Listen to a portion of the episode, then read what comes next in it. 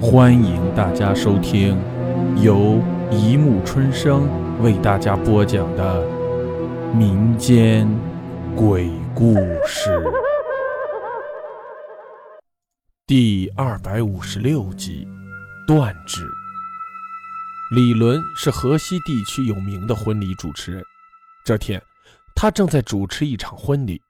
当李伦读完誓词，新郎掏出戒指，微笑地套向新娘的无名指时，新郎突然低头咬向自己的无名指，血一下子涌了出来。新娘吓得叫了起来。新郎伸出满是鲜血的指头，面无表情地朝大家道：“对不起。”说完就匆匆地走出了酒店。现场的亲友都看呆了。李伦缓过神来，安排新娘休息，然后把陈老板拉到一边商量。这场婚礼是陈老板为儿子陈涛举行的。自从陈老板的夫人陈太太去世后，他就把全部精力都倾注在了陈涛的身上。陈涛是一位英俊而健硕的年轻人，他的未婚妻孙娜也是当地有名的美女，两人的恋爱一直很美满。然而婚礼就这样不欢而散。李伦回到了家里，晚上突然被一阵敲门声给吵醒了。他把门打开，才发现门口站着满脸憔悴的孙娜。李伦是孙娜父母的好友，孙娜红着眼睛朝李伦悠悠道：“请你一定要帮助我，让我的婚礼完成。”李伦摸不清头绪，就让孙娜把婚礼的变故说来。孙娜告诉李伦，这都是因为陈涛得了一种奇怪的病。陈涛不想拖累孙娜，所以临时悔婚的。李伦听完问道：“什么病啊？”孙娜的脸色突然变了，说：“他的病很怪，但是我愿意与他结婚。你去那里看看就会明白的。我想请您去河西的庄园帮助我。”李伦答应了下来，把孙娜安顿好。第二天，两人就出发来到了陈老板的庄园。陈老板和他的表弟王延富非常热情地招待了李伦和孙娜，可是陈涛却并没有出现。王延富是陈涛的表弟，从前一直追求陈老板的妻子，从部队退役回来后终身未婚，非常怀念陈太太，加上与陈老板关系一直很好，晚年就一直待在庄园与陈老板一家生活。王延富对于这次婚礼的变故一直在摇头叹息。当李伦问起了婚礼的变故时，陈老板满脸紧张，赶紧支开身边的保姆，把房间门关上，带着李伦和孙娜一起走进了通往一个室内花园的走廊。来到室内花园的花坛前，陈老板指了指下面，孙娜一看，顿时掩住眼睛尖叫了起来。李伦惊讶地看见一株玫瑰花下面有一堆骨头。有的像是人的手指，有的像鸟类的爪子，还有的像小猫小狗的爪子。陈老板愁眉苦脸地叹道：“我们家族从祖辈就留下一个遗传病，病人病情发作的时候就会梦游，而且会无意识地做一些暴力的事情，比如掰断同睡人的手指，或者割断各种动物的爪子。陈涛成年以后，经常梦游中做这种事情。”这些有的是庄园工人的手指被他掰断的，还有的是他梦中斩断的动物爪子。李伦点了点头道：“医学上是有这种精神病理现象的，叫做无意识暴力抑郁症，大多是发生在近亲结婚当中。”晚饭的时候，孙娜终于见到了多日不见的陈涛，他满脸胡茬，神情沮丧，看见孙娜也不说话，只管埋头吃饭。孙娜很伤心。看着陈涛受伤的手指，正想问个究竟，可是李伦却悄悄拉住了孙娜：“你仔细看，陈涛在桌子下面做什么？”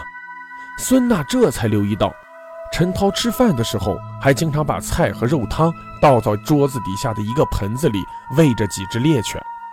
李伦悄悄地伏在孙娜的耳边：“你看那猎犬，就知道陈涛的病应该能治。”孙娜满脸不解，李伦解释道。你看，陈涛的内心还是非常善良的，他喜欢动物，并且动物也乐意与他亲近。显然，他的本性并不是凶残的。待会儿吃完饭，我们一起去找陈老板商量，把他转移到北京的大医院，一定能治好。吃过饭，陈。老板让王延富把陈涛送回了一个看守严密的房间。孙娜在书房里拦住了陈老板，满脸恳求：“叔叔，我以陈涛未婚妻的身份，请求您让我带陈涛去北京的大医院接受治疗。”陈老板听完后思索片刻，李伦也站了出来，正色道：“我愿意担保，担保陈涛在接受治疗期间不会受到伤害。”陈老板听后这才点了点头，道：“好的。”让我与王彦富商量一下，明天早上给你们答复。李伦回到房间休息，直到半夜，突然被一阵非常恐怖的尖叫声吵醒。他竖起耳朵，听到尖叫声是来自孙娜的房间。他赶紧穿上衣服赶了过去，却发现孙娜房间的门已经打开，孙娜披着衣服蜷缩在床边。陈老板看李伦来了，指了指陈涛：“哎，我儿子的病又犯了，我我实在不放心。”只见陈涛还没从梦游中醒过来，他躺在地上，右手握着一把大剪子，剪子上还有鲜血在流淌。孙娜从床上站起来，拿开了陈涛的大剪子，跪在地上抱着陈涛的头，哭泣道：“我醒来的时候，发现他握着剪刀，正躺在我床边，我吓得把他推倒在地上。他他为什么会得这种病？”陈涛也慢慢睁开了眼睛。当他看到眼前的剪刀和众人时，挣扎着从孙娜的怀抱中站了起来，狂揪着自己的头发，跑出了房间。王延富和陈老板赶紧追了出去。陈涛绝望之下，不再见任何一个人，把自己反锁在一个黑暗的小房间里，连孙娜也不肯相见。这下李伦也不能带陈涛去治疗了。陈老板对李伦表示了感谢，也希望孙娜再找一个更优秀的未婚夫。然后就让王延富把他们送出了庄园。走在庄园的小路上，王延富叹了口气：“这一家经历了苦难。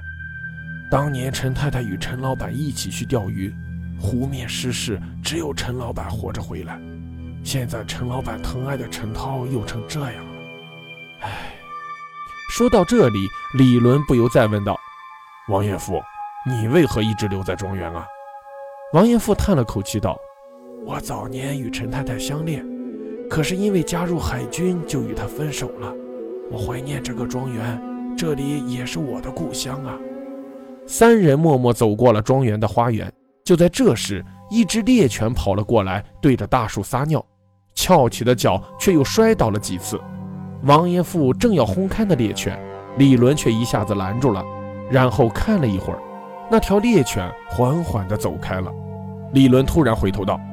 王爷父，我还想在这里待一天。我突然想起，我要为我们的公司大门寻找一条优良的看门犬。孙娜正感到奇怪，却见李伦朝她眨了眨眼睛。两人在王延富的安排下又住了下来。李伦把孙娜叫到一旁，严肃道：“我去巡查那些猎犬，你现在马上去接近陈涛，把他的饭菜弄来一份，不要让别人知道。”孙娜虽然奇怪，也赶忙去照办了。半小时后，他带着一包饭菜回来了。李伦已经戴着手套，支起了一个瓶罐。只见他把饭菜倒到了罐子里。过了一会儿，只见那些菜汤被处理后，在试管里只剩下了一层白色的粉末。李伦用手挖了一点，尝了尝，欣喜道：“这是毒品骨科碱，陈涛的病也许还有希望。”孙娜被李伦的举动吓住了。在陈涛的饭菜里尝出了毒品，为何他还如此高兴？李伦一把把试管里的粉末刮下，保存到一个火柴盒里，一边说道：“昨晚陈涛喂过些饭菜给那些猎犬，我们在花园看到的那只连撒尿都站不稳了，我就怀疑这其中有古怪。然后我去看了看那些猎犬，果然都是萎靡不振。在你把饭菜带回来后，从中提出了骨科碱，这种毒品能让人产生一些幻觉。”孙娜不相信，难道是有人陷害他？谁需要这么做呀？李伦也没有答案。于是他悄然来到厨房，发现陈涛的伙食控制得非常严格。王延富负责采集材料，陈老板负责管理厨房。孙娜忍不住道：“王延富一定是他，他以前喜欢过陈涛的母亲，后来没有得到，现在他一定是想陷害陈涛。”李伦思索片刻。眉头慢慢紧锁。傍晚时分，陈老板与王延富带着猎枪，牵着猎狗，准备到庄园后场去打猎。李伦与孙娜答应留在庄园照顾陈涛。当两个人骑上马出去狩猎的时候，李伦让孙娜骑上马，偷偷跟在狩猎队伍后面，自己从小房间里把陈涛带出来，紧跟而上。三人来到一块大石头面前，却被眼前的一幕惊呆了。一头鹿子正在低头吃草，王延富正举起手中的猎枪瞄准鹿子，可是站在他背后的却是陈老板。正端着猎枪对着王延富的后脑，王延富正准备开枪时，陈老板也缓缓弯曲手指要扣动扳机。就在这一刻，陈涛举起枪朝空中开了一枪，路子受到惊吓，一下子跑开了。王延富顿时放下枪管，低下头。陈老板的枪也响了，那子弹擦着王延富的脑袋飞过，王延富吓得一下子跌坐在地上。陈老板开枪，子弹落空。看到李伦与陈涛举起枪跑了过来，他顿时脸色灰白。王延富也回过头来，用枪对准了陈老板。陈涛难以置信地站在父亲面前：“父父亲，你为何要？”陈老板正要分辨，李伦冷静道：“陈涛，他不是你父亲。如果我没有猜错的话，你的父亲应该是王延富，对不对？”陈老板。王延富满脸震惊。陈老板身子晃了晃，勉强挤出笑容：“你你你胡说！陈涛是我儿子。”李伦扶起王延富：“如果陈涛是你儿子，他就应该有你家族遗传的精神病。可是他……”孙娜听到这里，忍不住道：“难难道陈涛没有病？”李伦点了点头，指着陈老板：“自从我看到那些萎靡的猎犬，我就开始怀疑，其实陈涛没有病。”只是他在陈涛的食物中掺入了让人产生幻觉的毒品，然后趁陈涛晚上休息的时候，把他抬到外面，并把剪刀放到他手上，还有一些动物的爪子，造成了陈涛梦游中斩断了那些爪子。陈老板之所以这么做，是为了告诉大家陈涛有家族遗传的精神病，也就没人怀疑陈涛不是他的儿子了。王延富一直盯着陈涛看，终于缓缓道。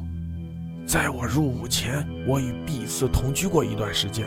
难道那个时候她已经怀孕了？听到这里，陈老板的脸色突然变得凶狠，朝着王延富吼道：“是的，她怀的是你的野种。我把这野种养大，才发现她居然没有我家族遗传的精神病。我才明白自己做了几十年的笨蛋。所以我要让陈涛得上精神病。我不要陈涛结婚，我也不要让他去看医生。”我还要杀死你这个让我做了几十年笨蛋的家伙！王延富欣喜的一下子拥抱住了呆若木鸡的陈涛。陈老板痛苦地揪着自己的头发，他发现李伦和孙娜同时用枪指着他，于是他绝望地调转头走向了身后的灌木丛，把枪对着自己的脑袋。山谷中一声巨响，陈老板的身体缓缓倒进了那片浓密的。树丛中。好了，故事播讲完了，欢迎大家评论、转发、关注，谢谢收听。